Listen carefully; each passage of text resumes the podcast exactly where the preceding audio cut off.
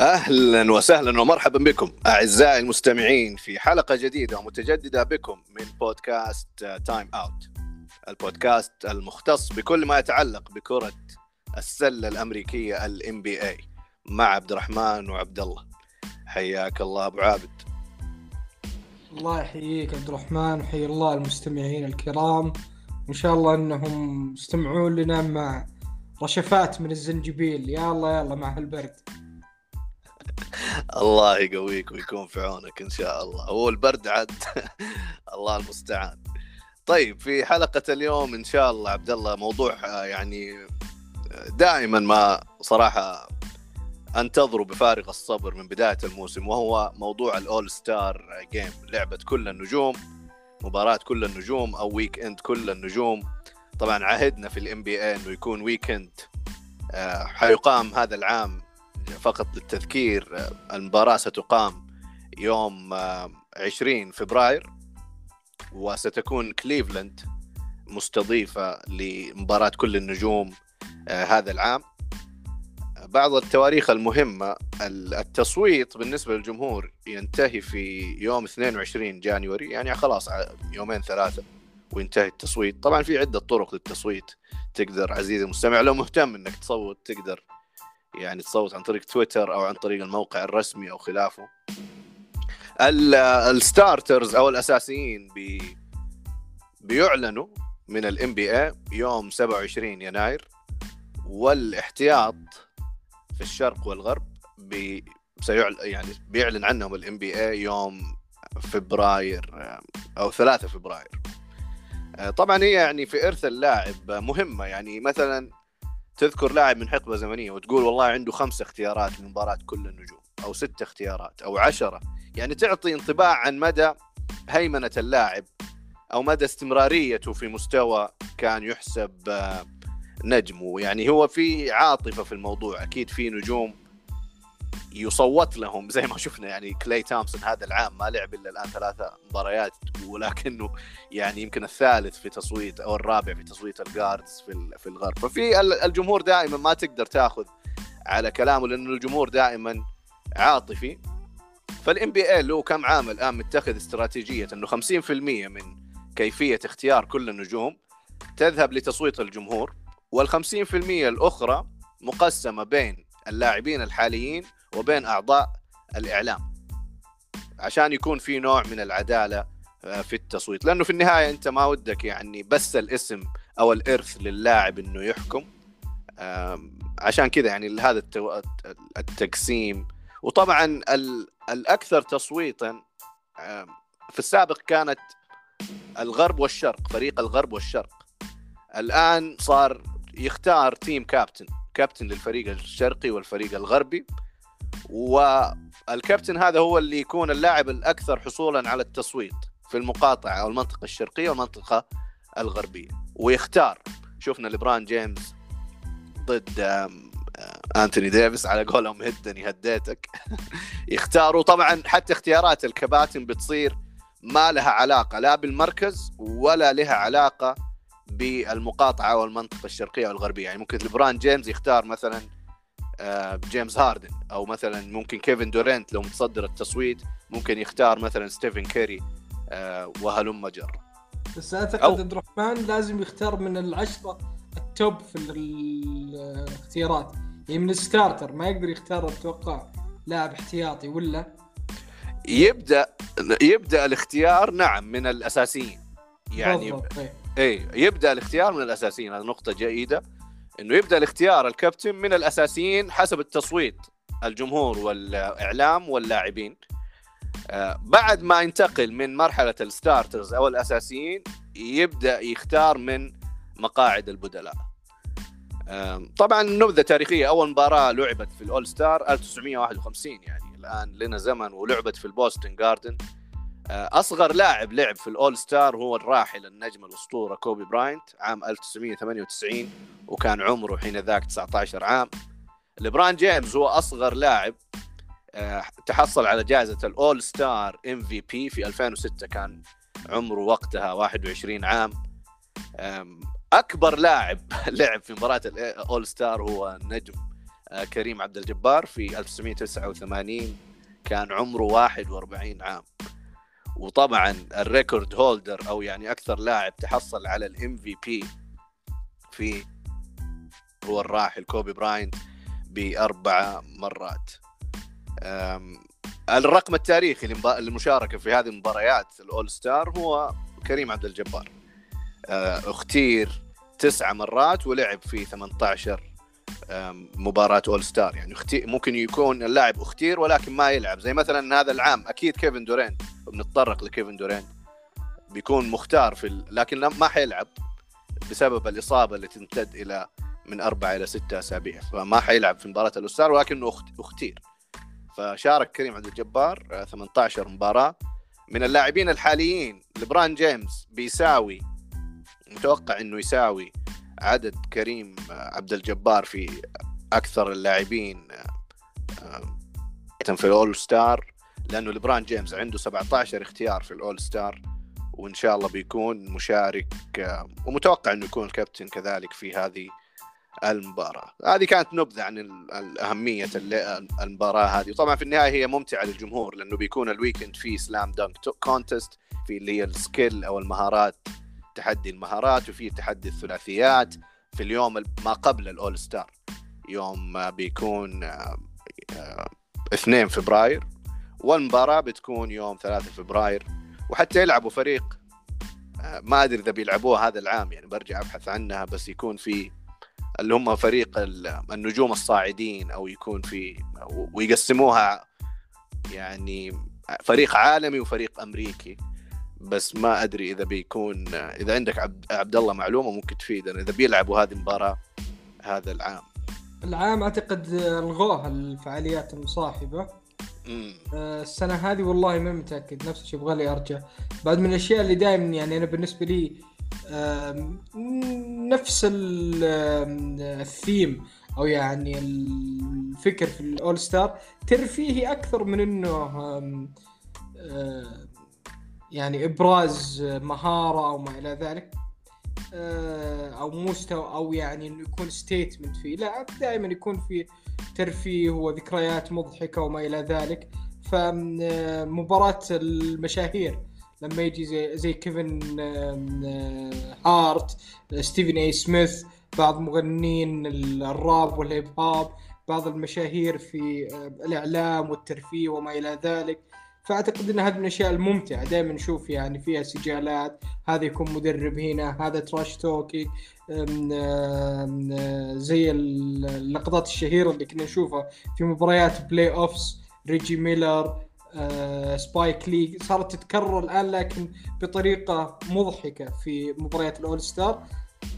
مباريات اللي آخر السنوات بدأت تحظى بشعبية، السنة هذه نفس الشيء، نبغى نتأكد منها هل هي عادة. أعتقد إنه الوضع الآن بدأ يرجع للطبيعة بشكل أكبر، فاعتقادي إنه الفعاليات المصاحبة بدأت ترجع. يعني ما في أي سبب يمنع إنه الموسم طبيعي، كل شيء ماشي طبيعي، حتى مع ارتفاع الحالات الآن عالميا، الله يعني يبعد عنا وعنكم الشر، لكن صار فيه نوع من إنه المعايشة للموضوع، ما صار فيه نوع من القلق وهذا زي بداية الأزمة وحتى العام الماضي.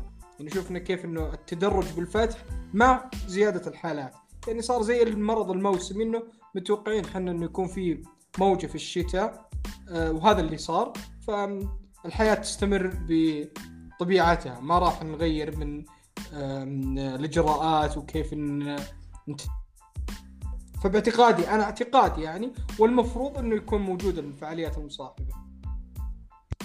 ممتاز. نبدأ على بركة الله موضوع ترشيحاتنا للأول ستارز. بنبدأ في المقاطعة الشرقية معك عبد الله، بس قبل ما نبدأ التنبيه للإخوة والأخوات المستمعات إنه الNBA مفصل مركز اللاعب حتى في اختيارك للتصويت، يعني ما تقدر تختار 3-4 لاعبين مثلا من مركز واحد، يعني ما تقدر تختار 3 بوينت جاردز، لأنه هم مقسمينها باك كورت وفرونت كورت.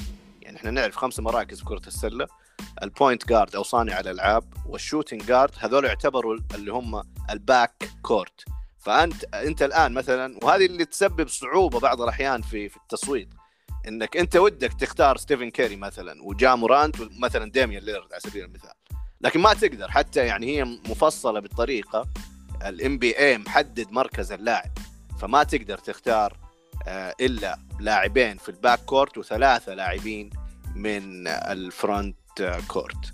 نبدا معك عبد الله بالمقاطعه الشرقيه واختياراتك للأول ستار, طبعا الاساسيين. صحيح عبد الرحمن, بس تعقيب على نقطه الفرونت كورت والباك كورت, يعني على الاقل في الأول ستار في شويه اريحيه من ناحيه, او يعني مرونه من ناحيه انه ثلاثه فرونت كورت فقط, ما يجبرك انك تختار سنتر زي الأول NBA. الأول NBA انا اعتقادي ان هذه من المشاكل لازم الNBA يجد لها حل, واعتقد الحل انه يمشي نفس الفورمات الموجوده في الأول ستار, ثلاث لاعبين فرونت كورت ولاعبين باك كورت. انك تجبرني على لاعبين شفنا سنوات يكون لاعبين زي كيفن دورنت مثلا, لانه مثلا بنفس مركز ليبرون جيمس في السمول فورورد, تضطر انك تختاره كسكند تيم All NBA. من الأول تيم يعني بالفرونت كورت او السنتر دياندري جوردن, يعني ظلم واجحاف للاعبين, يعني مع احترامي لدياندري جوردن لاعب جيد, لكن ولا يفكر انه يكون نفس المستوى مع كيفن دورنت, تأثيره على الفريق, تأثيره على اللعبة. فباعتقادي هذه من الأشياء اللي, ونحن نعرف إن All NBA هي الاختيار الحقيقي, يعني هي اللي عليها العلم على قولتهم. فلما تجي تأخذها بالطريقة هذه, اعتقادي إنك أنت بالأول ستار اخترت الطريقة الصحيحة, لكن خصوصا مع الآن سمول بول, إنه ما هو شيء غريب إنك تشوف فرق تلعب دون سنتر. يعني هذه من الأشياء اللي أعتقد الNBA يجب أنه يلتفت لها ويجد لها حل, لأنها في تبعات مالية للأمور هذه, أن اللاعب إذا مرتين بآخر 3 مرات كان All NBA وليس All Star, هنا يحق له السوبر ماكس ديل وما إلى ذلك. فباعتقادي أنه بالمفاوضات القادمة اللي هي CBA مع الNBA مع البلاير أسوسيشن, اعتقادي هذه من الأمور اللي يجب أن يتم التطرق لها. بالنسبة للاختيارات, ببدأ بالباك كورت في الشرق. لاعب يعني من سنواته كان يقدم مستويات جيدة جدا, لكن كان ينظلم في البلاي أوفس, يعني كان عنده مستويات شوي متذبذبة بالبلاي أوفس, وكان دائما يعني يصطدم بأفضل لاعب في الجيل هذا ومن أفضل لاعبين في تاريخ الرياضة ليبرون جيمس, وهذه طبعا قللت شوي من احترام الناس ونظرتهم له. موسمين 3 تقريبا في سان أنطونيو كان فيها شوية تراجع في أرقامه. الموسم هذا ظهر اسمه وعاد للسطح بشكل قوي جدا, فيه أقوال يعني أو فيه مطالبات أو يعني حملات إنه اللاعب هذا يكون متصدر في الMVP ريس, يعني في سباق جائزة أفضل لاعب أو اللاعب الأكثر أهمية. اللاعب هو ديمار دي روزن. باعتقاد إن الموسم اللي يحظى به الآن هو أفضل موسم مسيرته, تأثيره على الفريق, يعني شفنا تورنتو في سنوات ماضية كان يقدم مستويات رائعة ديمار, لكن كان الفريق ما كان يعطي انطباع أنه يقدر ينافس, وكان الشرق في ذيك الفترة يعني ضعيف من ناحية الأرقام, من ناحية المستويات, المواهب المتواجدة. الآن يعني لما تشوف الفريق 9 والعاشر وال11 في الشرق فرق بسجل فائز يعني فوق 500, يعني أكثر من الفوز أكثر من الخسارة. فباعتقادي لما تكون أنت الفريق المتصدر في القطاع الشرقي, أنا ما أقدر أقول إنه هو الأفضل قطاع الشرقي, لكنه أفضل من سنوات تورنتو. يعني لما تيجي تقدم أرقام كديمار يعني تحطك في مصاف إنك تكون منافس في MVP, فباعتقادي إنه شيء بديهي إنك تكون أساسي في مباراة الأول ستار. هذا اللاعب رقم 1 بالنسبة لي. اللاعب الثاني في الباك كورت جيمس هاردن. نعرف أنه بدأ الموسم بداية يعني متذبذبة نوعا ما مقارنة بمستوياته السابقة، لكن من تقريبا شهر خصوصا بعد إصابته بفيروس كورونا وعودته للفريق يعني الواضح أنه كان محتاج فترة راحة، لأنه الصيف كله ما كان يلعب. فجاء أول فترة أول شهر ونص تقريبا في الموسم كان فترة تأهيل، في مباراة هنا جيدة، مباراتين ثلاثة بعدها كانت ما هي ذيك المستويات، خصوصا الدقة عنده كانت تقريبا 39%، الثلاثيات كانت تقريبا 31%، وهذه أرقام ما عهدناها من جيمس هاردن. الثلاثي الفري ثروز كان متميز ولا يزال متميز فيها. صناعة اللعب هي اللي أنا خلتني يعني لا يمكن التغافل انه في لاعبين لهم يعني حجج قوية، لكن لما تكون انت دائما منافس على المركز الاول في القطاع، تقريبا الفارق بينهم بين شيكاغو الان مباراة واحدة مع الغيابات، غياب كايري، الان اصابة كيفين دورانت، اكثر من حالة كورونا في الفريق بسببها تأجل حتى مباريات لك بروكلين نيتس. ومع كل هذا، مع خروج اللاعبين ودخول لاعبين آخرين بالتشكيلة، تقود NBA بالأسيست. هذه يعني دلالة أنه أي لاعب يكون بجانبك بإمكانك أنك تضعه في مواضع للتسجيل. شفنا التسجيل عند جيمس هاردن ارتفع في آخر شهر تقريبا، وصل الآن تقريبا 22.67 يعني تقريبا 23 نقطة، 10 أسيست، 8 ريباوند، أرقام جدا رائعة. الفيلد جول وصل تقريبا 42%، الثلاثية تقريبا 34%، الفري ثروز 85-86%. فهذه الأرقام يعني أي لاعب بغض النظر لو تشيل الاسم من عنده كارير يير، يعني تعتبر أرقام جدا رائعة إنك تكون 23 10 8. ترو شوتينج أنا بالنسبة لي هذه نقطة مهمة جدا، حوالي 60%. هذه أرقام ما نقول إنها MVP، لكن شفنا لاعبين في السابق يعني باستثناء الدقة في التسديد حصلوا MVP، وأكبر مثال عليهم ستيف ناش بأرقام أقل من هذه حتى في التسجيل والريباوند.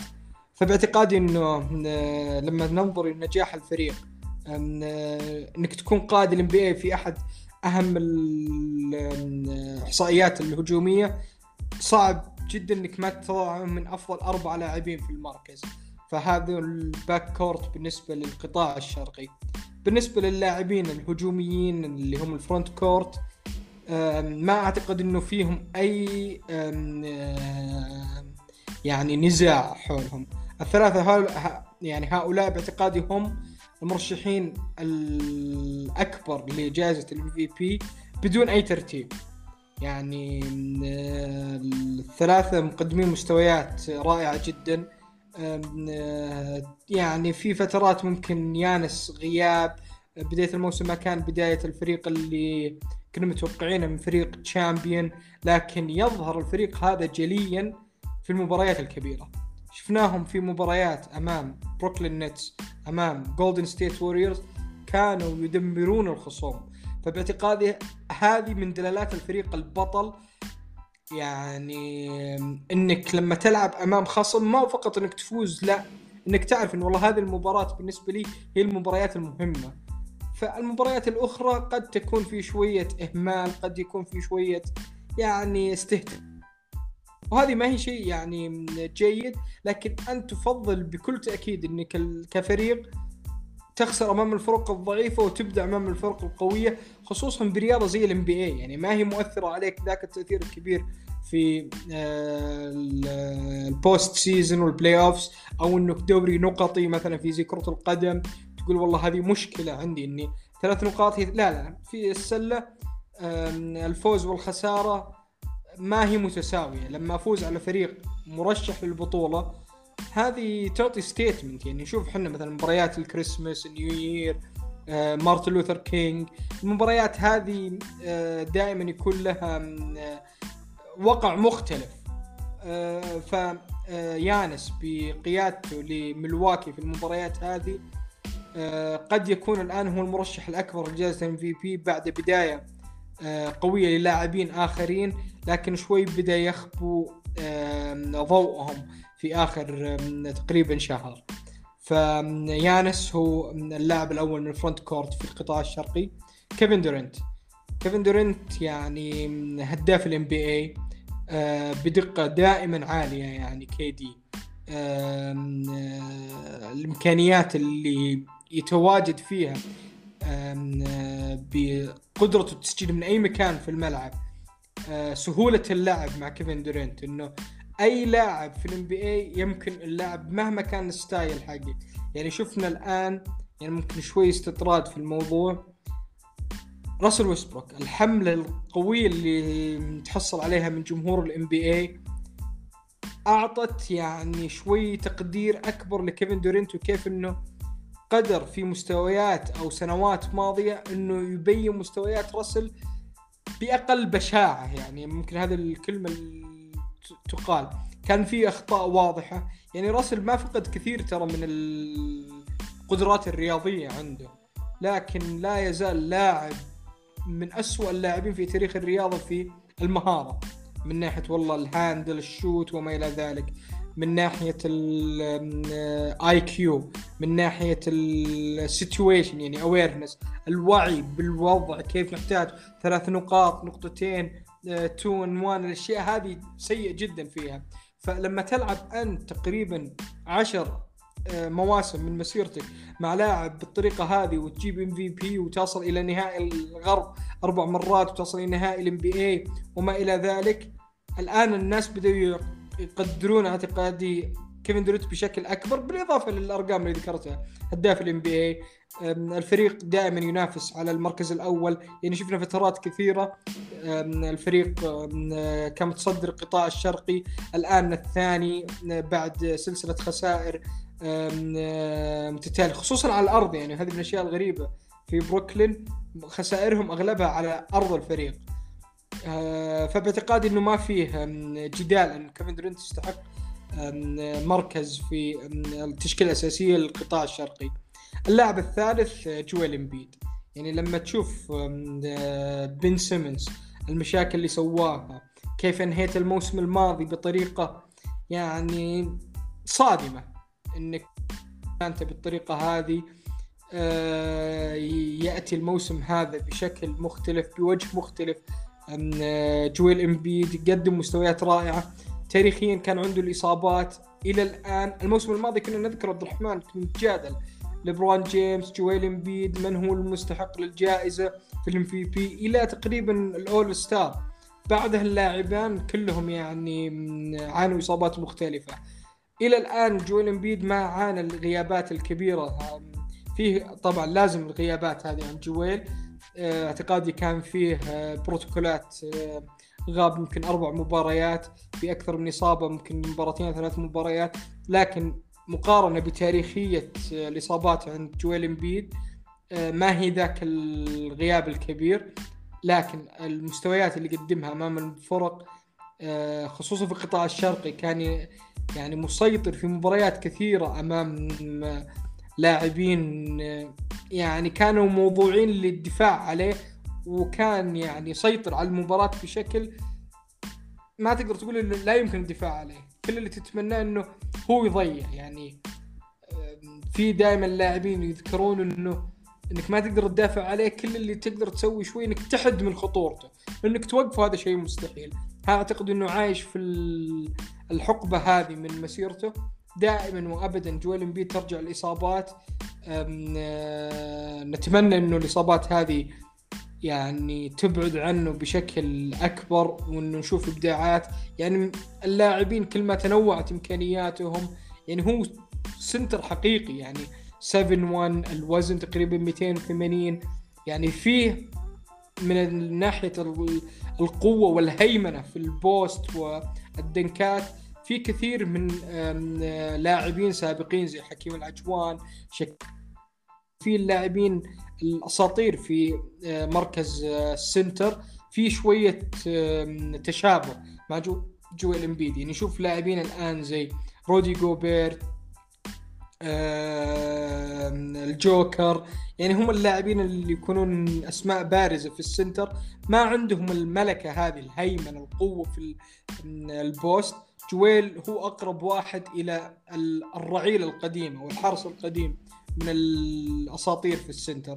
فباعتقادي الثلاثة هذولا ممكن الباك كورت فيه شوية نقاش أو يعني يحتدم النقاش حولهم أكثر، لكن الفرونت كورت باعتقادي إنهم اللاعبين بلا منازع كانوا يعني هيد اند شولدر متفوقين على المنافسين. جميل جدا. أنا ببدأ من وين أنت انتهيت عبد الله في الفرونت كورت، لأنه أنا أشوفهم اختيارات واضحة وأنت أعطيتهم حقهم وزيادة ما شاء الله تبارك الله عليك. كيفن دورانت، يانس أنتيتوكومبو، جويل امبيد. يعني كيفن دورانت طبعا موسم MVP مرشح، الآن ضرته الإصابة بتغيب إلى 6 أسابيع، هذه ممكن تخرجه، مع أنه أنا كان يعني حتى توقع الشخص أنه يعني يحصل على MVP وكان منافس بقوة، يمكن من أفضل المواسم اللي مقدمها هذا النجم. فصراحة خسرنا أنه في هذه المباراة، وفي يعني 4 أسابيع إلى 6 أسابيع الآن بنفقد هذا النجم، بيكون شيء صعب صراحة علينا كمحبين للعبة. يانس أنتيتوكومبو مرتين MVP، فاينلز MVP، وكأنه يعني ما حقق شيء. اللاعب هذا دائما ما يتميز بالجوع، يعني كأنه ما فاز بشيء إلى الآن هذا اللاعب ما شاء الله تبارك الله. أرقامه ما اختلفت، بل يعني في تصاعد مستمر، يعني أخذ في most improved، بعد كده أخذ MVP، في تدرج، كان في 2 times MVP، بعد كذا أخذ الفاينلز MVP. فطبعا هذه لا غبار عليه، من أفضل اللاعبين إن لم يكن يعني كمان مرشح. أنا في اختياري كان في بداية الموسم أنه هو أفضل لاعب في العالم الآن في بداية الموسم. جويل امبيد زي ما تفضلت، مع الرغم في سحابة سودة بن سيمنز موجود أو غير موجود خليني أقول في تشكيلة، وخسروا أول ستار، وخسروا لاعب يعني مرشح دائما لأفضل لاعب مدافع، وخسروا صانع الألعاب الأول في الفريق. طبعا الفريق مستواه الفني أكيد نزل، بس جويل امبيد بالموسم اللي قاعد يقدمه ما خلى السيفنتي سيكسر صراحة يروح لأماكن سوداوية بفضل الله ثم هذا اللاعب. صراحة جويل امبيد مقدم موسم استثنائي. نرجع للباك كورت الآن. أنا أتوقع عبد الله يعني 4 من ال5 أسماء هذه أتوقع أغلب المحللين أغلب المتابعين بيتفقوا عليها، كيفن دورانت، يانس أنتيتوكومبو، جويل امبيد، وديمار ديروزن. يعني ما أتوقع حتى ديمار ديروزن يعني سبق وذكرت إنه هو مرشح للMVP هذا العام. اللي قاعد يسويه ديمار ديروزن من إعادة اكتشاف لنفسه، من تحبيب الناس في لعبة حتى اللي هي الرميات الثنائية. يعني هو لاعب كلاسيكي يذكرنا مايكل جوردن وكوبي براين، طبعا مع فرق التشبيه، ولكن عنده هذه الصبغة. نادرا ما يسجل من الرميات الثلاثية، ولكن حتى نسبته من الثلاثيات مرتفعة جدا. قائد للفريق، هو اللاعب المخضرم الآن في الفريق، فمرشح للMVP. ما حيحصل عليها في توقعي الشخصي، ولكن كونك تكون لفريق يعني صبغته جديدة، مدرب جديد، لاعبين أغلبه شباب، طبعا منظومة هي. ولكن ديمار ديروزن اللي يميزه أنه هو يعني الكلتش بلاير، هو الفينيشر. يعني في الربع الرابع ديمار ديروزن لفترة طويلة كان من الموسم، أتوقع الآن تعداه جيسون تيتم في عدد النقاط المسجلة في الربع الرابع. فهذا يعطيك انطباع أنه هو الفينيشر، هو الكلتش بلاير للفريق. وشفناه يعني في مباريات أمام الليكرز، أمام يعني فرق كبيرة، كان قدم مستويات جيدة جدا النجم ديمار ديروزن. فأتوقع هذا الاسم حتى في الباك كورت هذا ثابت لأغلب المحللين. الاسم اللي أنا أختلف معاك فيه عبد الله، وأتوقع أغلب المحللين بيختلفوا معاك فيه، جيمس هاردن. يعني جيمس هاردن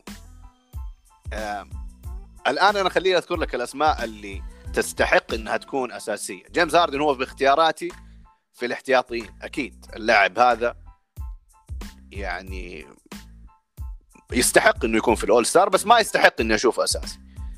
ليش؟ لأنه في إجحاف للنجوم مقدمين صراحة مواسم استثنائية. زاك لافين، وهو اختياري للباك كورت الثاني في الشرق. زاك لافين معطينا يعني أفضل مستوى له شفناه لهذا النجم، ما يبعد كثير ترى مستواه الفني عن ديمار ديروزن. يعني أنت تحتار في مباريات كثير مين أفضل لاعب في هذا الفريق. وبالثنائي هذا يعني وصلوا لتصدر المنطقة الشرقية. صحيح لهم الآن 4 مباريات يعني هزائم متتالية، ولكن ما نقدر نختزل اللي سووه صراحة الموسم كامل. واختياري حتى لزاك لافين كان جدا صعب، مش عشاني محتار يعني بينه وبين جيمس هاردن، لا عشاني محتار بينه وبين لاميلو بول نجم الهورنتس. يعني لاميلو بول صراحة حتى شايفين تأثيره للنجوم الشباب الآن، أول يعني حتى البراعم والناشئين. لاميلو بول صار له صبغة الآن الفنية، من الناحية القيادية، من الناحية الفيجن ورؤية الملعب، الأسستات اللي نشوفها دائما في الهايلايتس. حتى فريقه السادس أو السابع الآن في المنطقة الشرقية، ما عندك النجم الثاني في الفريق بقيادة لاميلو بول، اللي هو يعني حتى عمره وروكو فدير كان اختياري كان وحصل عليها. يعني مقدم لك مباريات 7 أسيست 7 ريباوند تسجيليا، يعني في 18 نقطة، ولكن ما زال رقم يحترم. وأنا عبد الله ما أحكم يعني على الأرقام فقط، أنا أشوف كيف تأثير اللاعب على الفريق، كيف جوع اللاعب، كيف تأثيره دفاعيا وهجوميا، كيف تأثيره في القيادة. في أشياء ما تبان صراحة إذا بقرأ بس يعني سطر الأرقام. عشان كذا أنا مثلا بالنسبة لي لاميلو بول مرشح أبرز للخانة الأساسية، ولكن زاك لافين بأرقامه وكون الفريق متصدر، أنا ما أختار 2 في الأساسيين إلا إذا كان الفريق كمنظومة يعني مسوي شيء مختلف. كون شيكاغو بولز كان متغيب عن حتى البلاي أوفز لمدة 8 مواسم، والآن بيرجع متصدر للمنطقة الشرقية. يعني في نظرتي أشوف أنه عادل أنه يكون لاعبين من نفس الفريق أساسيين. هذا لاميلو بول. في كذلك يعني تري يونغ مع أنه فريق يعني سيء جدا هذا الموسم، وكان هو يعني الحصان الأسود في البلاي أوفز الموسم الماضي، وتمنينا أنه يبنوا على نجاحاتهم السابقة، ولكن الفريق مرة يعني هذا الموسم. ولكن لما تنظر لأرقام تري يونغ قد يكون مقدم أفضل مستوى له في تاريخ هذا النجم الشاب، من ناحية الثلاثيات، من ناحية التمرير، من ناحية التسجيل، من متصدرين كذلك التهديف في الام بي اي، مع انه الفريق سيء، ولكن في النهايه هي مباراه يعني اول ستار، وتري يونغ يستاهل. فان فليت اللي ممكن نجم او حتى كثير من الناس يعني يغفلوا عن هذا الاسم في تورنتو رابترز. فان فليت على فكره مقدم لك موسم كذلك استثنائي من ناحيه الارقام، من ناحيه حتى تورنتو رابترز بخساره كواي لينارد، بخساره الآن كايل لاوري، بخسارة ديمار دي روزن. هذا اللاعب يعني متصدر الفريق تسجيليا 22 نقطة 5 ريباوند مع قصر قامته، وتقريبا 7 أسيست. هذا كذلك أكثر استحقاقا للخانة الأساسية من جيمس هاردن. فهي في النهاية ما هي فقط أرقام. أنا إيش مأخذي على جيمس هاردن، إنه اللاعب أقارنه بمستوياته السابقة. يعني هو لما كان مرشح MVP لسنين متتالية، وأشوف كيف تأثيره كان في هيوستن منذ انتقل للنتس. يعني أنا ما كان عندي مشكلة في الموسم الماضي إنه يكون من اختيارات الأول ستار، ولكن إحنا موقنين إنه جيمس هاردن من إصابته بالهامسترينج، في عضلة الهامسترينج في البلاي أوفز الماضية، ما رجع إلى الآن لمستويات جيمس هاردن التي عهدناها. حتى والأرقام يعني كونك تقول إنه 42% فيلد جول، هذه بالنسبة لجيمس هاردن ترى رقم ما يعتبر كويس. لاعبين ثانيين قد يكون، أنا ما أشوف الرقم المتميز صراحة. أنا يعني يعجبني اللاعب الدقيق في تسديداته، إنه ما يكون عنده 34% حتى من 3 بوينت.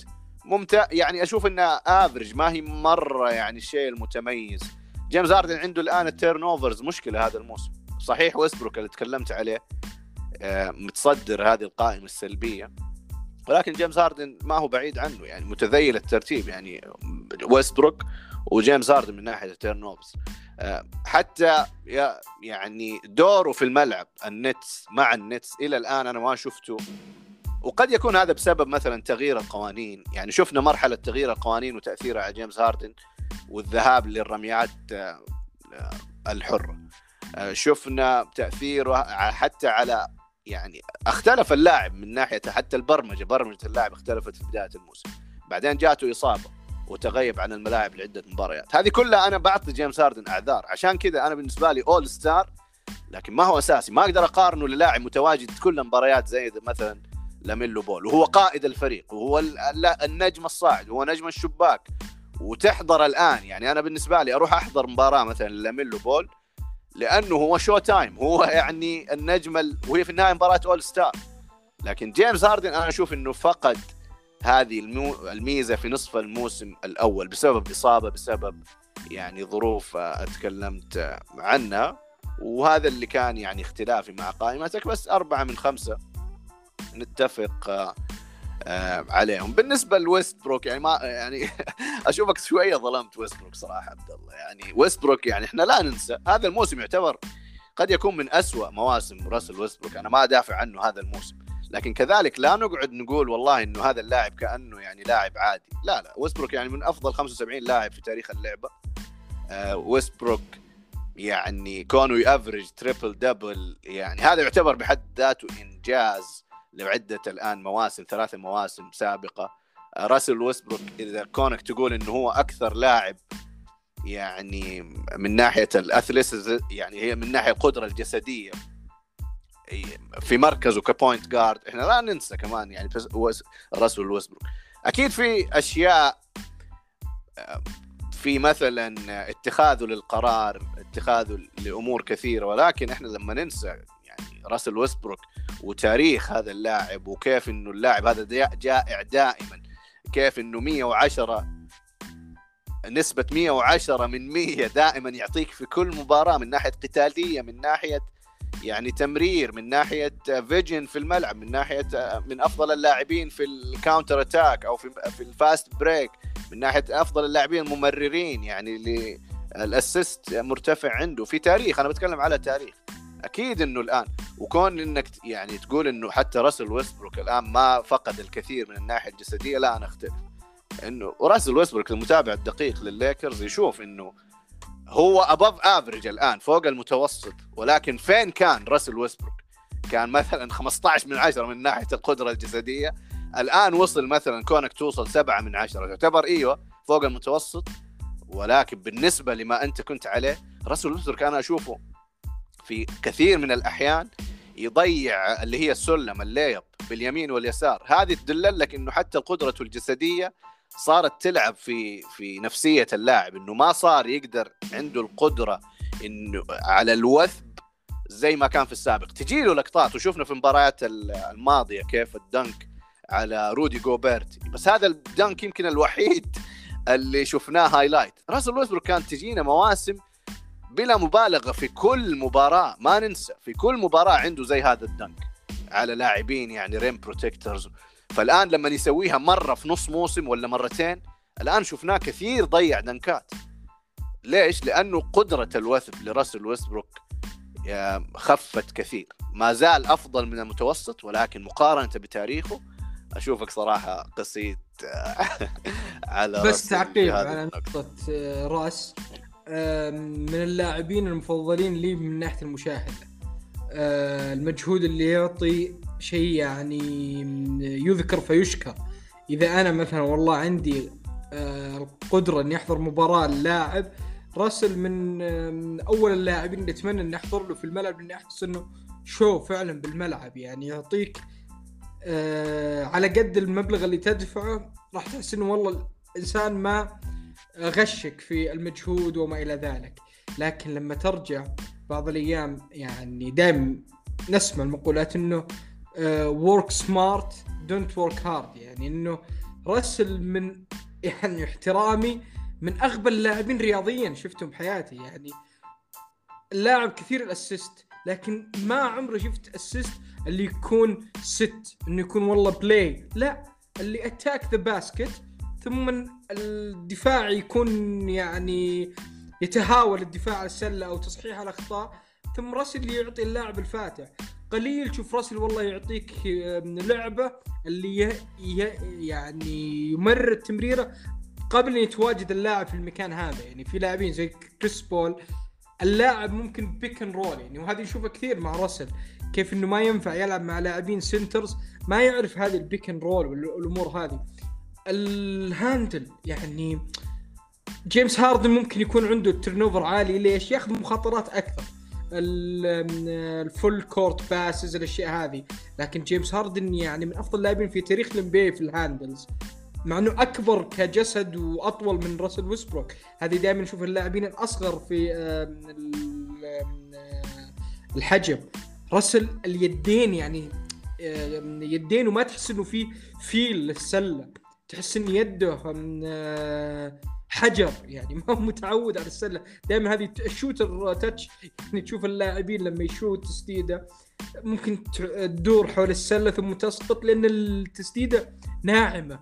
راسل شوي تنفق على الكوره من قوه الضربه، انها تضرب في الحلقه ولا تضرب في الباك كورت او في الباك بورد، لانه ما عنده الفيل. هذا اللي اقول لك، هذه النقاط اللي انا اشوف اللاعبين اذا كبروا بالعمر يعتمدون عليها اكثر فاكثر. ليبرون جيمس من الميز اللي انا اشوفها في مسيرته وصلته للمكانه هذه في تاريخ الرياضه، انه بالرغم من القدرات الخارقه اللي الله هباه اياها، مع ذلك اشتغل كثير على البول هاندلنج. اوكي ما هو الليت، لكن بالنسبه لحجم ليبرون يعتبر الليت البول هاندلنج عنده. الشوتينج، شوف السنة هذه حتى تسديداته الثلاثية متميز لبرون فيها. فباعتقادي انه يعني على قولتهم اكزيبت A في الموضوع هذا لبرون مقارنة براسل، انه طور اولد مان جيم، انه لما يكبر بالعمر استطيع يعتمد على مهارات، يعتمد على السكيلز اللي عندي، لأنه القدرة الرياضية أو القدرات الخارقة اللي تمتعت فيها في 20 لن تستمر معي. راسل يعني أنا باعتقادي أنه ما فقد الكثير من الرياضية، لكن الآن بانت أكثر فأكثر هذه الأشياء. يعني كنا متوقعين أن أنا وأنت عبد الرحمن متوقعين أن الليكرز على الأقل يصل النهائي ويفوز بالبطولة، يعني على الأقل المتأكد أعتقد كلنا كنا مرشحينهم للبطولة، الأكيد إن كلنا مرشحينهم للنهائي. لما تيجي تشوفهم الآن يصارع على 500 تقريبا راسل لاعب في كل المباريات، يعني في مباراة واحدة ذكروا إنه راح يخرج بسبب بروتوكولات، ثم قبل المباراة فاجأنا إنه لا والله طلع من البروتوكول بيلعب. حتى مشجعين ليكرز يعني نشوفهم في تويتر وزي كذا زي اللي ليت الإنبي تأخر ما أعلن هذا، ليت نلعب المباراة هذه بدونه. فوصلوا إلى شعور إنه اللاعب هذا ما هو winning basketball. أوكي يعطيك 110 أكيد ما فيها شك، لكن لما أنا أصنع فريق المستقبل أو أصنع فريق ينافس على البطولات، باعتقاد إن راسل عقبة أمامي وليس عامل. والدليل لما تشوف البلس والماينس، البلس والماينس لراسل الآن ماينس 2، يعني معليش لاعب بالعمر هذا بالخبرة هذه غالبا اللاعبين تشوفهم في أول موسمين لو في الانبي يكون البلس والماينس عنده ماينس، من بعدها تشوف دائما بلس بلس بلس بلس. راسل الموسم ال14 مع فريق يعني معليش أنتوني ديفيس، كارميلو أنتوني، ليبرون جيمس، ولا تكون حتى صفر، هذا اعتقادي أنها إدانة لك أكثر من أي شيء آخر. قاسي اليوم على أنت عبد الله. والله يعني شوف أنا ما أدافع عنه هذا الموسم، ما الموسم هذا أنا ما أختزل تاريخ راسل ويسبروك، يعني أبدا اللاعب هذا يا رجل، يعني احنا ما شفنا زي راسل ويسبروك ترى في تاريخ من ناحيه القدره. راسل ويسبروك من افضل اللاعبين يعني الجاردز من ناحيه الريباوندك اوفنسيف وديفنسيف. راسل ويسبروك انت ظلمته حتى في التمرير من ناحيه الفيجن، لا راسل ويسبروك ترى الفيجن عالي جدا، حتى قوه التمرير، تكنيك التمرير. راسل ويسبروك في احصائيه يعني انا ما بحثت عنها، لكن من اكثر اللاعبين بازر بيتر او جو هيد شوتس. احنا لا ننسى صحيح هو ما هو متميز في الشوت، بس عنده الجرأه انه ياخذ اخيرا اللي تعادل للفريق، وشفنا له يعني من الاوكي سي ايام في الاوكي سي يعني كان عنده كثير، يعني ناس الرقم بالضبط، بس ترى من اكثر اللاعبين الحاليين ويمكن في تاريخ اللعبه عنده بازر بيتر او انها اللي هي تاي او جو اهيد يسموها شاتس. فحتى يعني لو ما عنده، وهو شوف يعني هو في النهايه في ناس، انا اتوقع عرفت الفرق بيني وبينك عبد الله، يعني في ناس يميلوا اكثر للقدره الجسديه، انا منهم. يعني أنا اللاعب لما يكون قدرته الجسدية هذه خارقة أنا أقدره، أنت من المتابعين والمحللين اللي يميل للتسديد، وهذه برضو يعني هذه في النهاية مهارة التسديد هذه ممتعة، لكن أنت كيف عاد إيش الشيء اللي تقدره أكثر، إيش الشيء اللي يعني تستمتع فيه أكثر، إيش الشيء اللي تشوفه أكثر أهمية. يعني أنا لاعبين على طينة مثلا مايكل جوردن خارق جسديا، وفي نفس الوقت شوتر، لكن ما تقارن مثلا ستيفن كيري مثلا من لاعبين زي ليبران جيمس، ما في 1 on 1 ليبران جيمس من ناحية القدرة الجسدية. لاعب مثلا حتى زي راسل ويستبروك، لاعب الآن زي جا مورانت. أنا إيش اللي خليني أكثر لاعب استمتع بمشاهدته الآن جا مورانت، ونتكلم عن جا مورانت قدرته الجسدية. يعني أنا من الناس القدرة الجسدية هذه أنا أشوفها، لأن أعرف أنها موهبة يعني أكيد فطرية وجينية لكن في نفس الوقت أنت ما، حتى لو عندك موهبة إذا ما اشتغلت عليها يومياً يومياً يومياً أنت بطرق وبداية ونظام غذائي وعلاج وأمور كثيرة يعني وتمارين وحرص، هذه أنا أشوفها أقدرها كثيراً يعني عند اللاعب. وبعدين أنت لما تقارنه مثلاً الآي كيو أو ذكاءه بمثلاً ليبران جيمس، يا رجل ليبران جيمس قد يكون أذكى لاعب في تاريخ كرة السلة. فأنا شوف أنت لا تقارنه عاد ولا تقارن بتمرير مثلاً كريس بول يعني. فأنت تظلم اللاعب لما تقارنه بأفضل يعني اثنين مثلا في هذه السكيل المعينة، لكن أنا قارنه بزملائه اللاعبين إنك من ناحية تمرير من ناحية كذا. فعشان لا ما نطول يعني في راسل ويستبروك، وإحنا يعني ناويين على حلقة نناقش وضع الليكرز فيها بالتفصيل، وأتوقع إنه يعني راسل بياخد جزء كبير من النقاش. طيب ننتقل للمنطقة الغربية واختياراتي للأول ستار. بختصر يعني إن شاء الله عشان الباك كورت بالنسبة لي أظن إنه واضح. ستيفن كيري ما يحتاج ندخل في أرقام، ستيفن كيري يعني مقدم موسم استثنائي كالعادة. الاختيار الثاني عندي كان صعب صراحة، يعني هو اختيار الباك كورت في الغرب بالذات صعب، لأنه عندك لوكا، عندك ستيفن كيري، عندك جا مورانت، عندك حتى داميان ليلارد اللي هو مقارنة يعني بفوز وخسارة، أو بمقارنة بداميان ليلارد في السابق يعتبر موسم سيء لداميان ليلارد. عندك كريس بول أفضل فريق السانز الآن في NBA، وعندك ديفين بوكر كلهم هذول يعني جاردز. فأنت الآن عندك 6-7 لاعبين، دونوفن ميتشل واللي يسويه في يوتا جاز. عندك يعني الاختيار جدا كان صعب بالنسبة لي في الخانة الثانية في الباك كورت. ستيفن كيري يشوفه انه ثابت، يعني اغلب المحللين بيجمعوا عليه، لكن انا شفت جا مورانت انه كاختيار لي انا، يعني خصوصا اني انا استمتع بلعبه. جا مورانت الان قد يكون الافضل في تسديد اللي هي الفلوتر. جا مورانت قفزة نوعية من ناحية الثلاثيات، كانت هذه عيبه.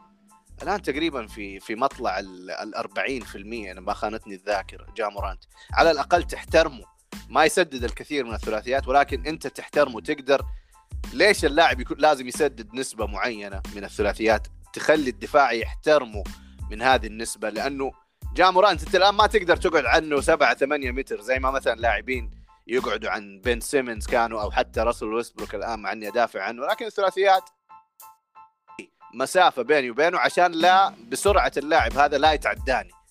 فجاء مورانت الآن قد يكون أسرع لاعب في الNBA، ما أقدر أنا أدافع عليه ببعد 2-3 متر، لازم أحترم الثلاثية عنده، وهذا الشيء خلاه يوصل لمرحلة.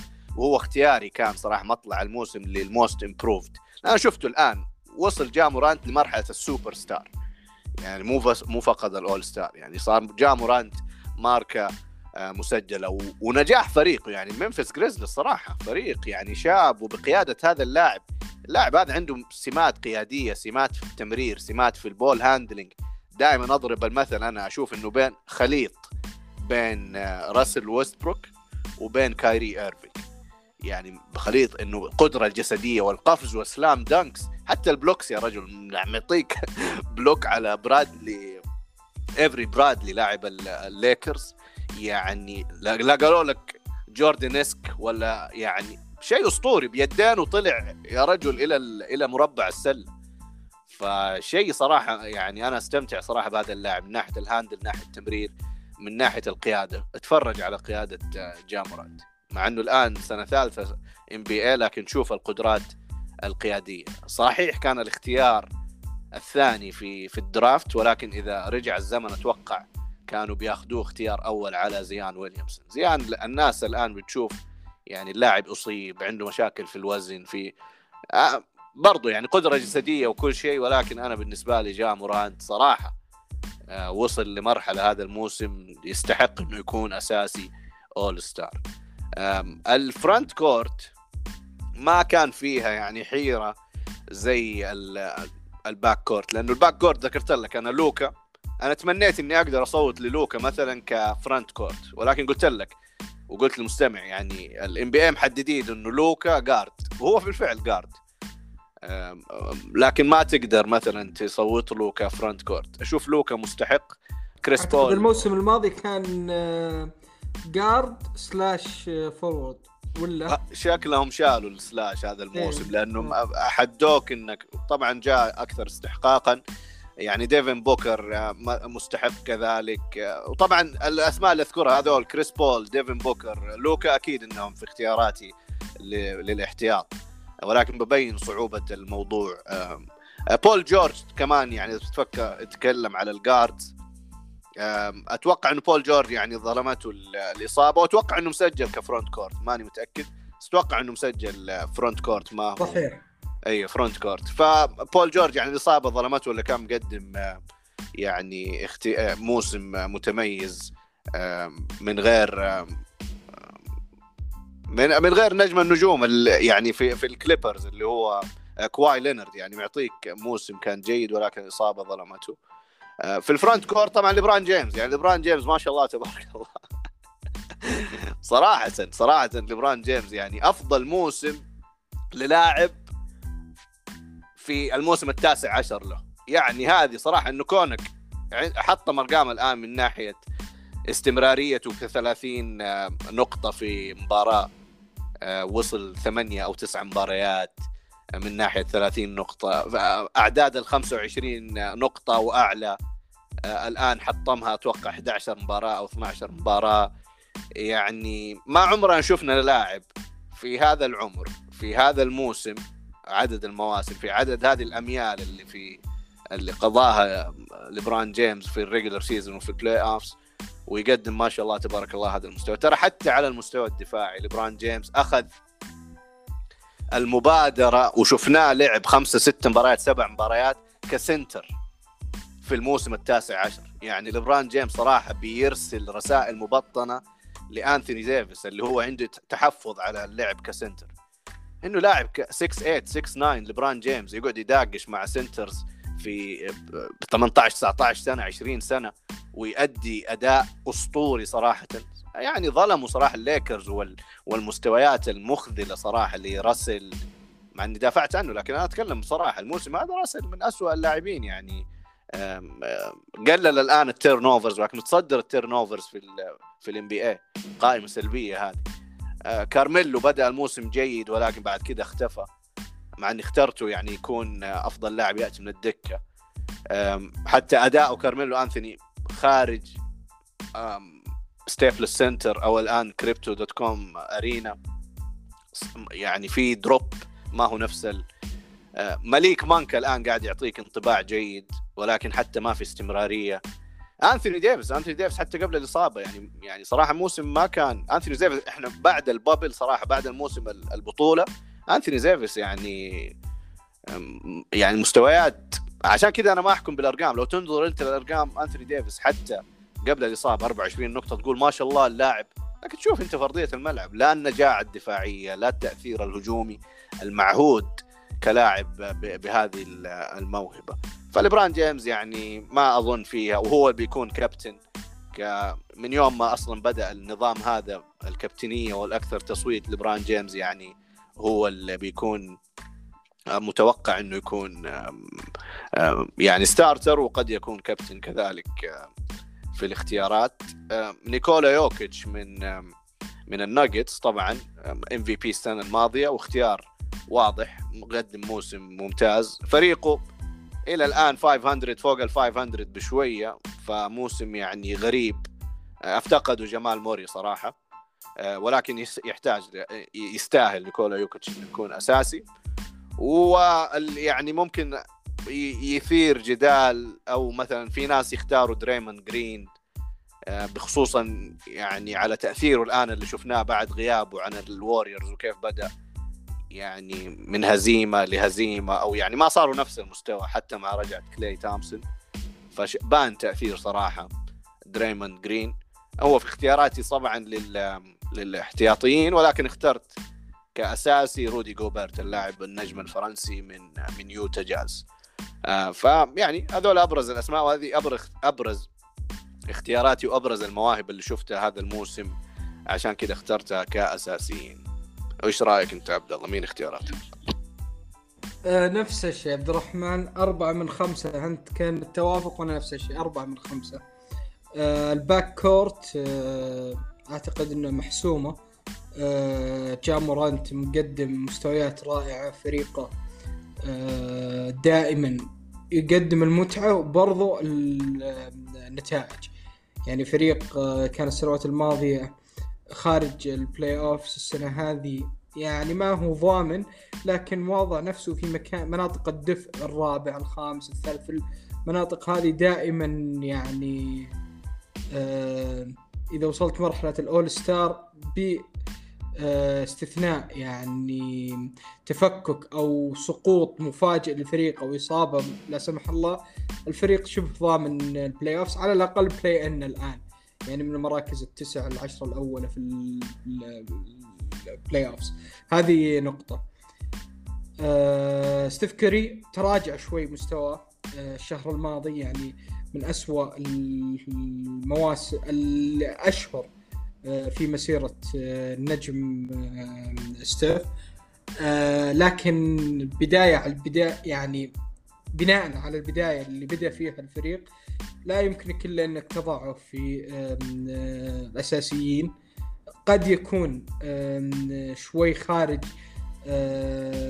السباق للظفر بالMVP، وأعتقد أنه يستحق أنه يعاقب على السلمب اللي الآن عايشه، مباريات كثيرة كان نشوف، يعني هذا الرقم ما تعودناه أبد من ستيف، أنه أكثر من مباراة يسدد 2 من 16 2 من 14 أو ما إلى ذلك، يسجل لي مثلا 10 نقاط.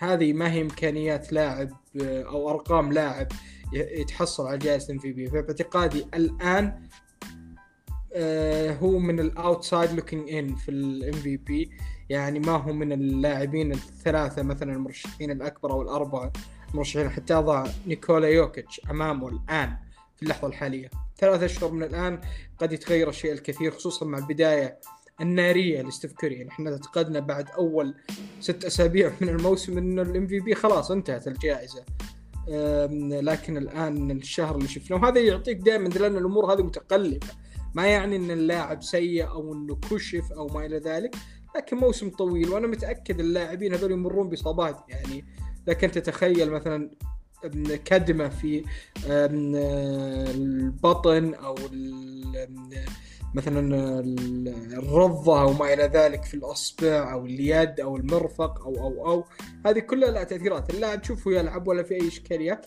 لكن يبان أن تشوف والله لقطة معينة أو في مباراة معينة اللاعب تغير، يعني لما كان يسدد تقريبا 46-47% من الثلاثيات، ثم بعدها 10 مباريات متتالية يسدد لي 31%، هذا أكيد في شيء حاصل، لكن يستحق بكل تأكيد إنه يكون أساسي في الباك كورت. صحيح، عذر عن مقاطع عبد الله، بس هو أتوقع نفسيا كذلك، يعني هو بعد ما تحصل على لقب أفضل يعني الريكورد حق الثلاثيات، وهو زي ما تفضلت دحدر، فأتوقع إنه كان في ترقب، في ضغط عليه إنه يتحصل على هذا الرقم بأسرع صورة ممكنة، وممكن يعني شيء في النفسية اختلف معه بالزيادة للأمور الجسدية طبعا زي ما تفضلت، ولكن هذه وجهة نظري في الموضوع. صحيح.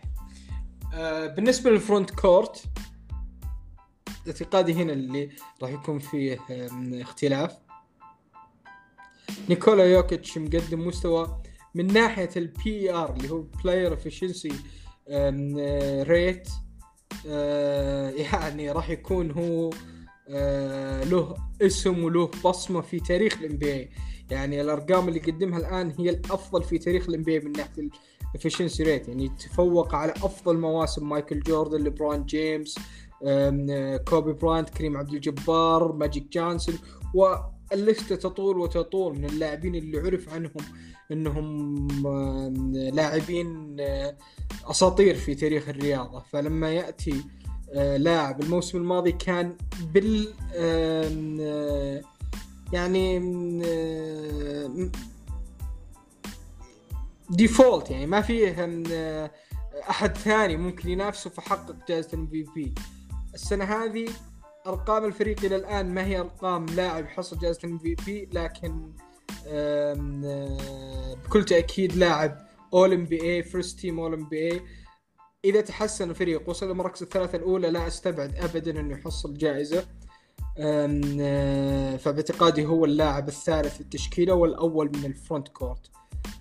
الثاني من الفرونت كورت رودي جوبيرت، يعني أنا من اللاعبين اللي ما هو معجب كبير برودي، وذكرتها سابقا خصوصا منه لاعب يعرف عنه أنه لاعب وحش دفاعيا، ونشوف الدنكس هذه أنا بالنسبة لي دفاعيا هي عبارة عن بث الرعب في الآخرين.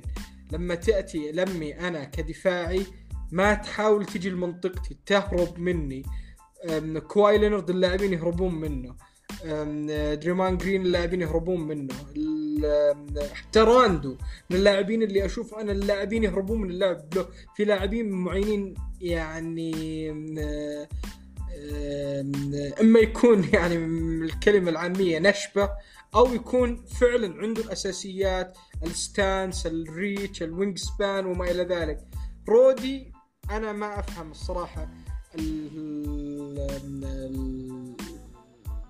يعني الهيام الإعلام اللي معطيه في السنوات الماضية في جائزة الديفنسيف بلاير، لكن أنا اعتقادي أنه يعني كن موضوعيين، يستحق أن يكون لاعب أساسي في جائزة أو في مباراة الأول النجوم. اللاعب الخامس هو اعتقادي أنه فيه لغط وراح يكون فيه اختلاف كبير بيننا، دريمان جرين.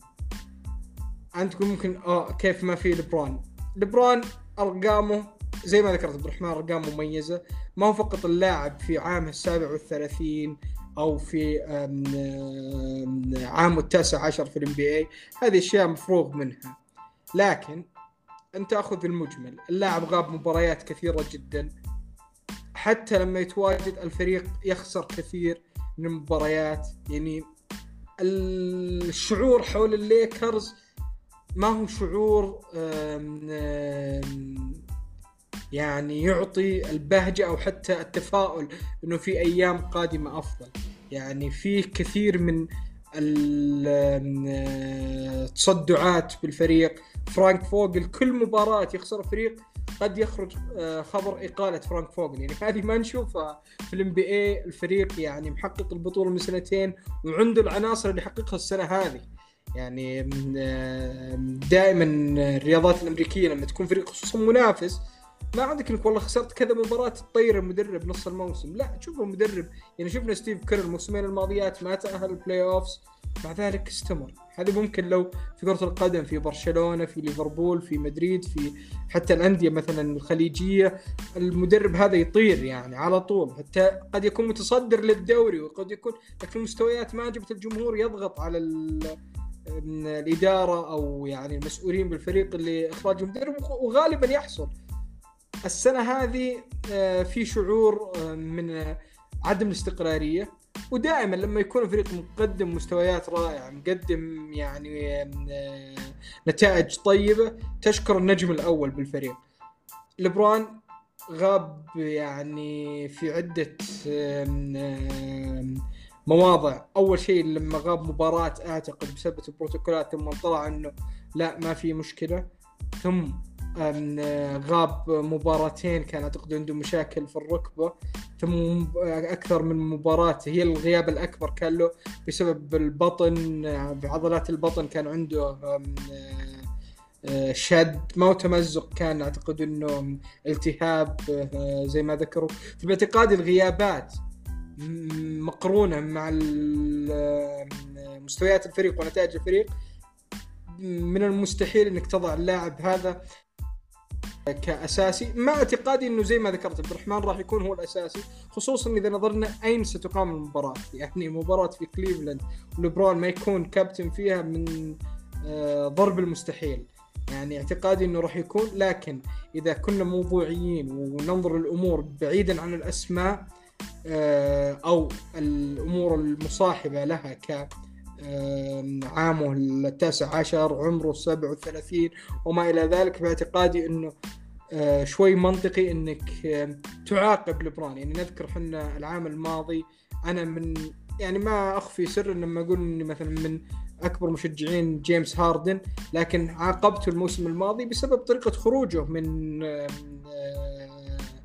هيوستن، مع أنه كان مقدم مستويات في الشهرين قبل الأول ستار مع بروكلين كانت من أفضل مستويات في مسيرته، وكان الفريق يفوز، خصوصا لما أتى لفريق كان 500 ووصلهم في ذيك الفترة إلى المباراة الأول ستار، كان متصدر تقريبا الثاني في الشرق. باعتقادي أنه كان مقدم مستويات رائعة، لكن كنت أعتقد أنه يجب أن يعاقب. نفس الشيء الآن لبران للغياب ومستويات الفريق يجب أنه يعاقب، مع اعتقادي أنه بالفيس فاليو يعني كأرقام وكمستويات يستحق بكل تأكيد أنه يكون من الأوائل، لكن لما تنظر للموضوع من ناحية شمولية أعتقد أنه فيها شوية منطقية أنه لاعبين آخرين قد يعني يوضعون قبل لبران.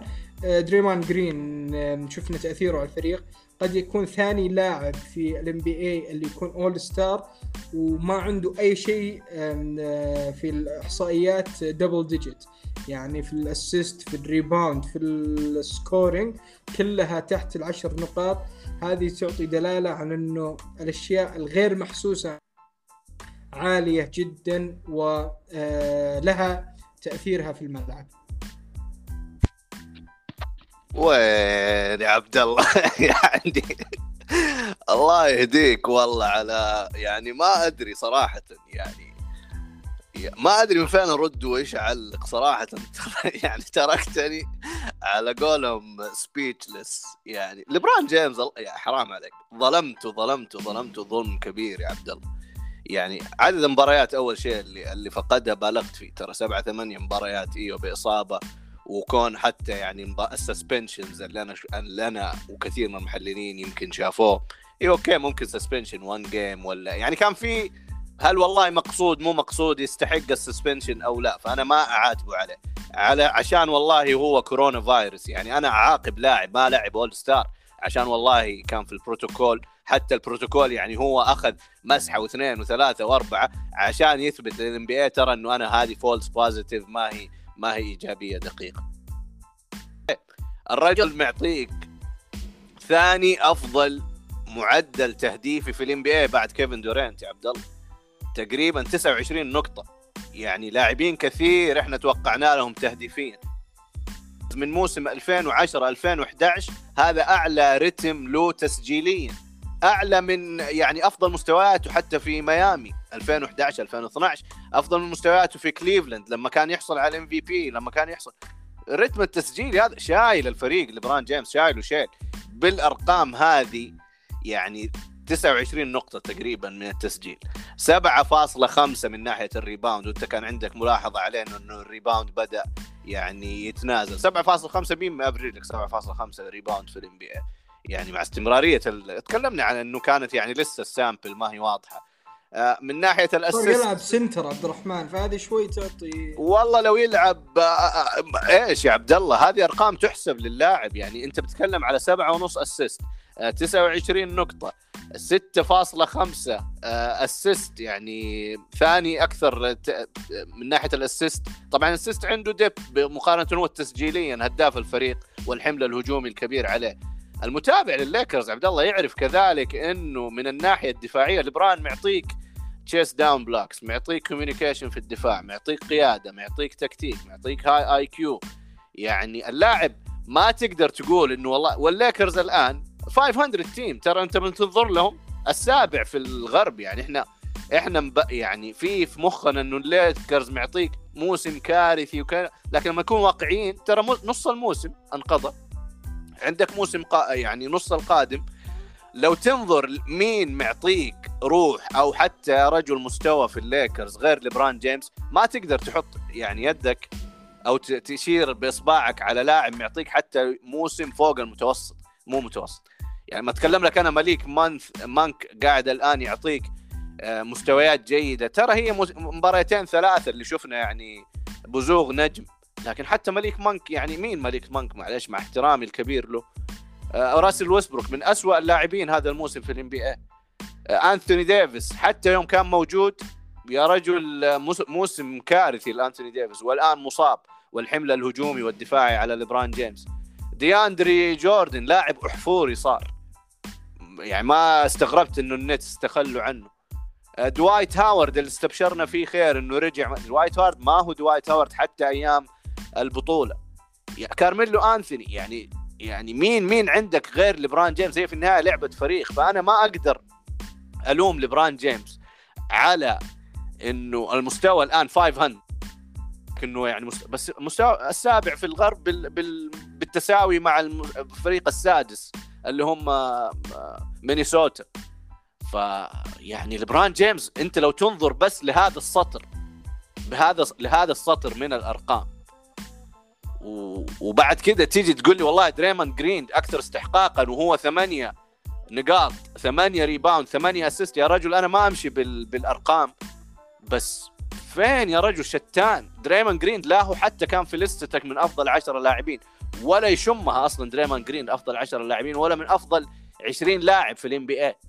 ليبران جيمس على الأقل أنت يمكن ظلمته في قائمتك، كان 5 أتوقع أو 4 يعني ما خانتني الذاكرة بداية الموسم، لكن إلى الآن ما في أبدا مقارنة. عبد الله أنا لو تأخذ لي اسم مثلا قريب من مستوى أو قريب من هذا، يعني ليبران جيمس أرقام ما هي بس All-NBA يا عبد الله.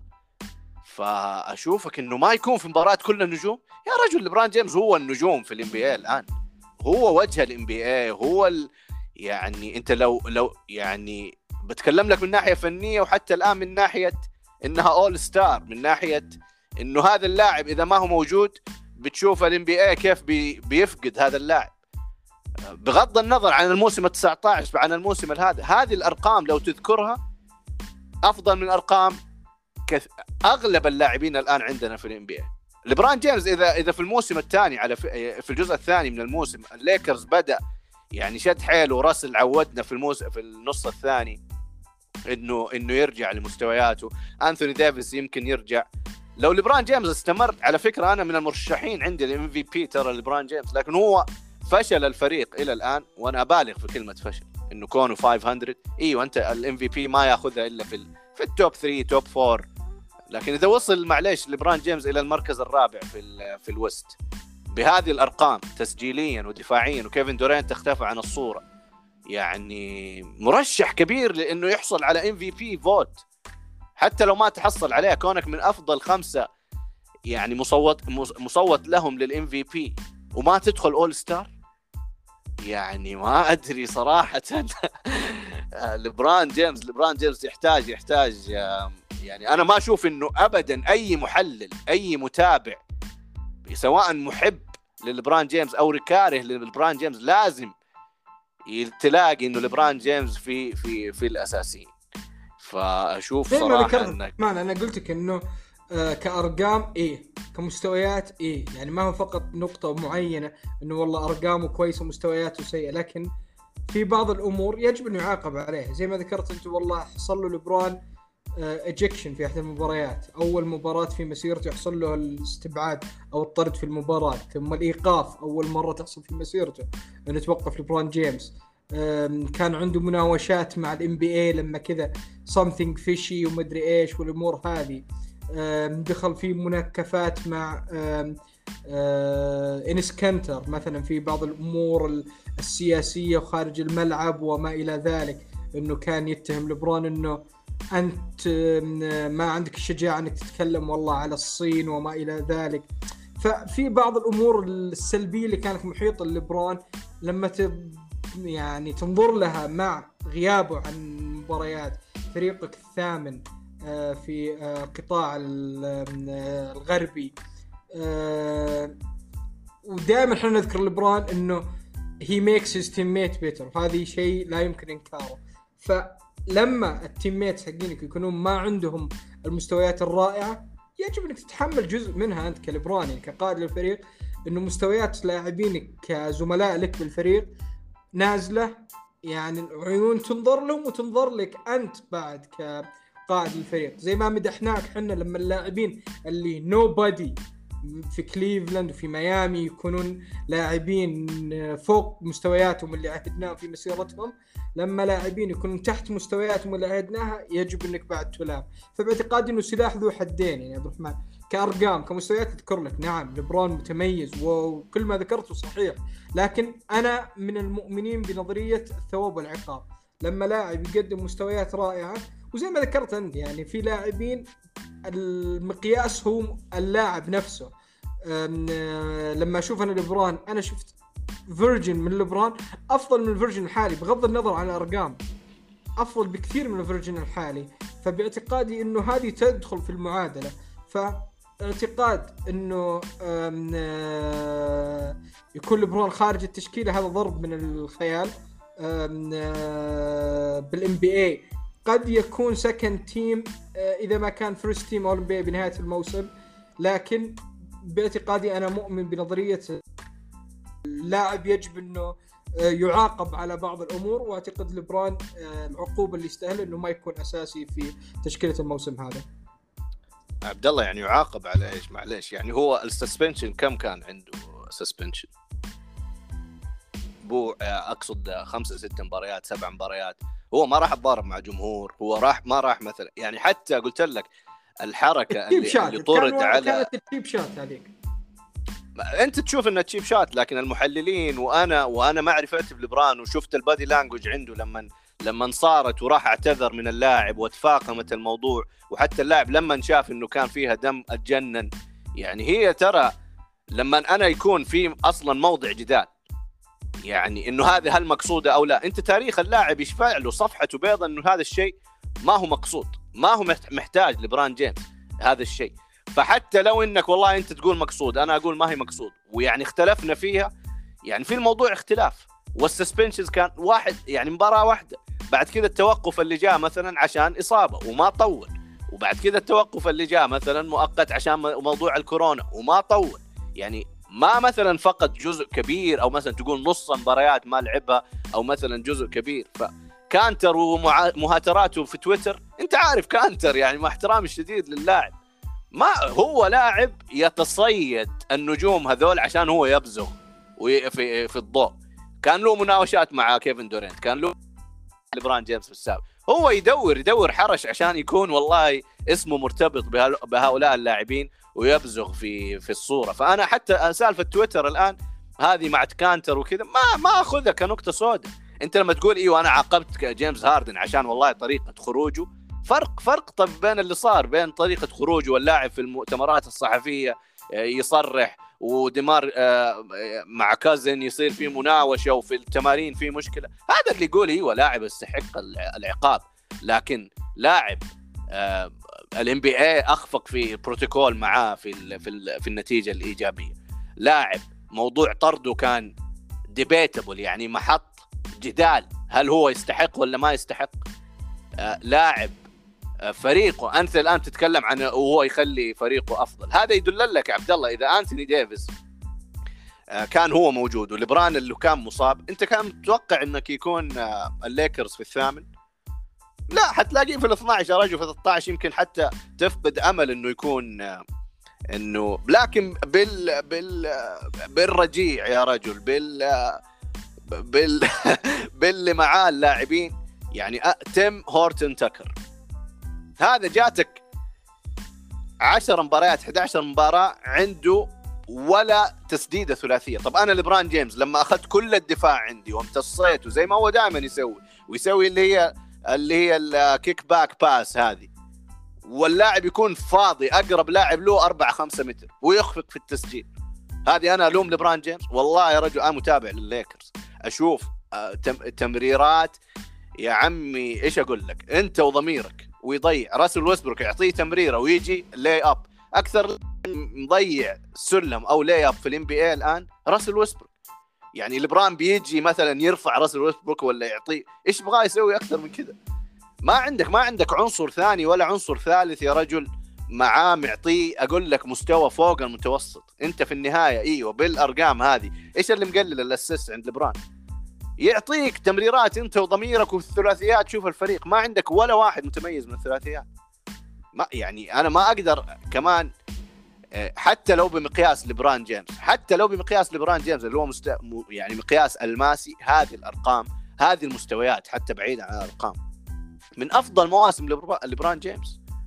يعني من ناحيه حتى تسديد الثلاثيه، من ناحيه حتى ارقامه يا رجل اللي هي نقطه ضعف لبران جيمس تاريخيا، الرميات الحرة معطيك من الرميات الحرة موسم جيد جدا، من الدفاع موسم ممتاز، من القيادة موسم ما اختلف عليه. فأنا ألومه والله عشان أتهاوش مع كانتر ولا عشان ما لعب عشان كورونا فايروس.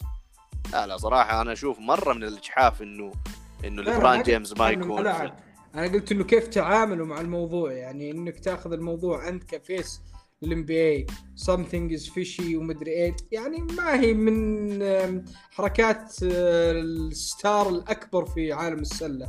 يعني بإمكانك انك تحل الموضوع بطريقة أخرى غير انك تؤلب يعني الجماهير والمتابعين على إدارة الNBA وكيف تعاملهم في الأمور هذه، خصوصاً ان اعتقادي لبران لا زال إلى الآن نائب رئيس رابطة اللاعبين في الNBA. فباعتقادي ان كان عندك طرق أفضل إنك تتحدث إلى المحامية الخاصة باللاعبين إنه كيف تعامل بالموضوع هذا.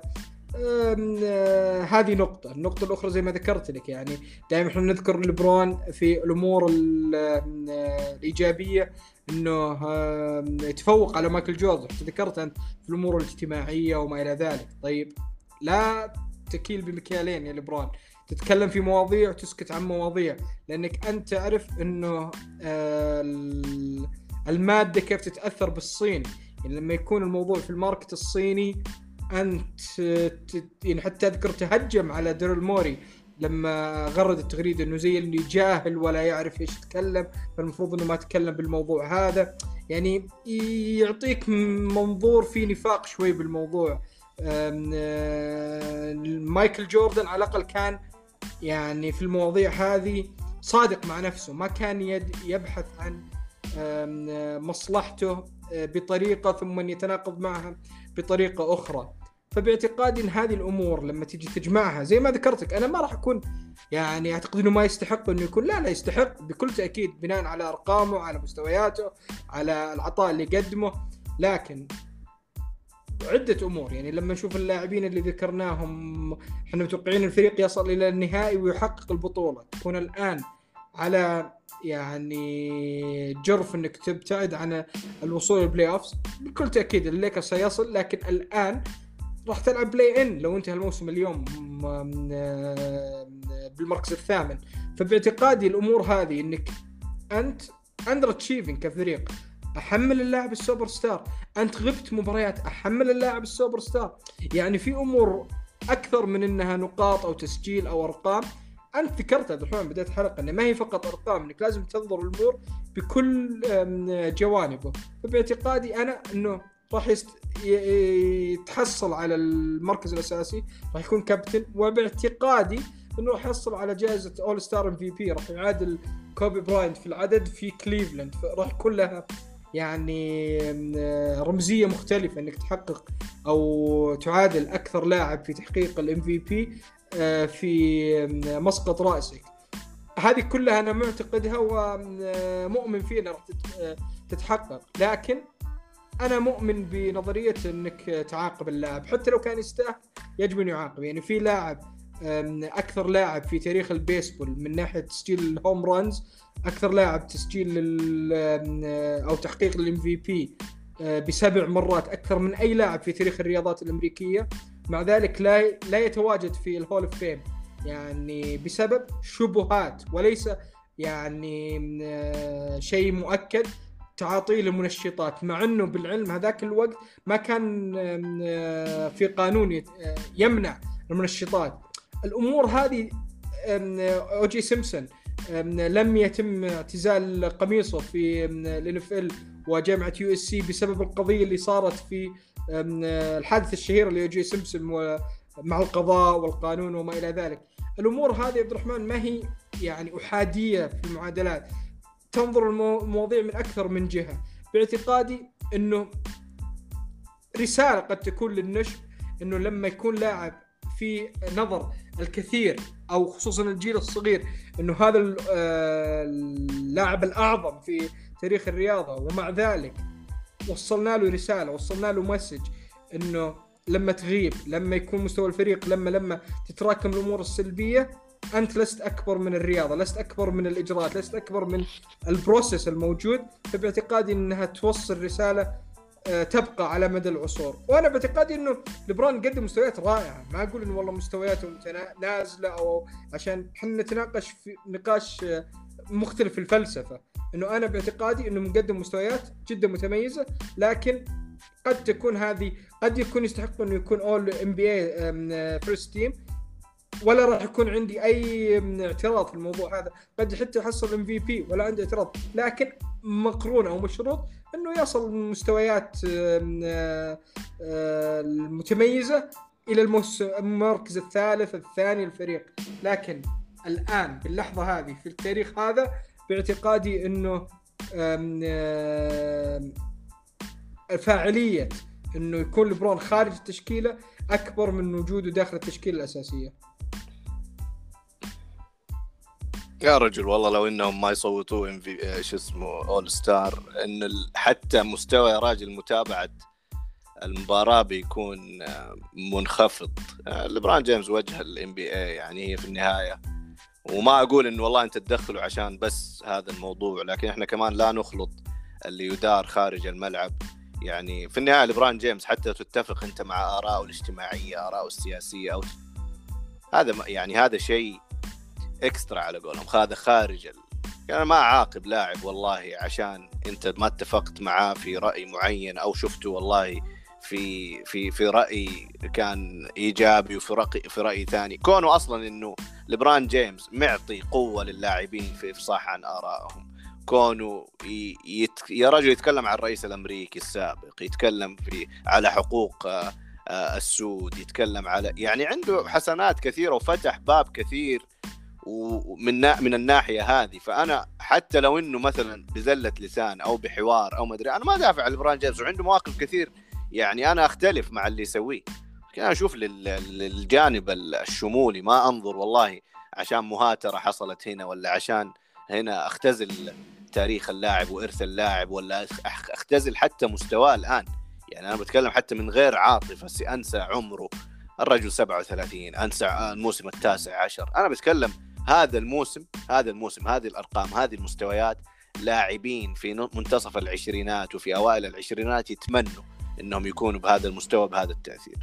فأنا أتكلم من ناحية فنية بحتة، يعني لبران جيمس صراحة أشوفك لكن في النهاية لك وجهة نظر وتحترم. وفي النهاية هذه كانت يعني تقديماتنا لتوقعاتنا لمباراة الأول ستار، مباراة كل النجوم، ولا نستمتع إلا إذا رأينا يعني حتى نزعل إذا في لاعب مثلا ككيفن دورينت أو مثلا لاعبين آخرين يكونوا مستحقين وما يلعبوا. يعني في النهاية إحنا بنشوف النجوم، فإن شاء الله أننا مترقبين لهذه المباراة الحماسية. شكرا جزيلا لك عبد الله، يعطيك العافية، والشكر موصول لأعزائي المستمعين والمستمعات. تابعونا في حلقات مستقبلية من بودكاست تايم أوت. في أمان الله.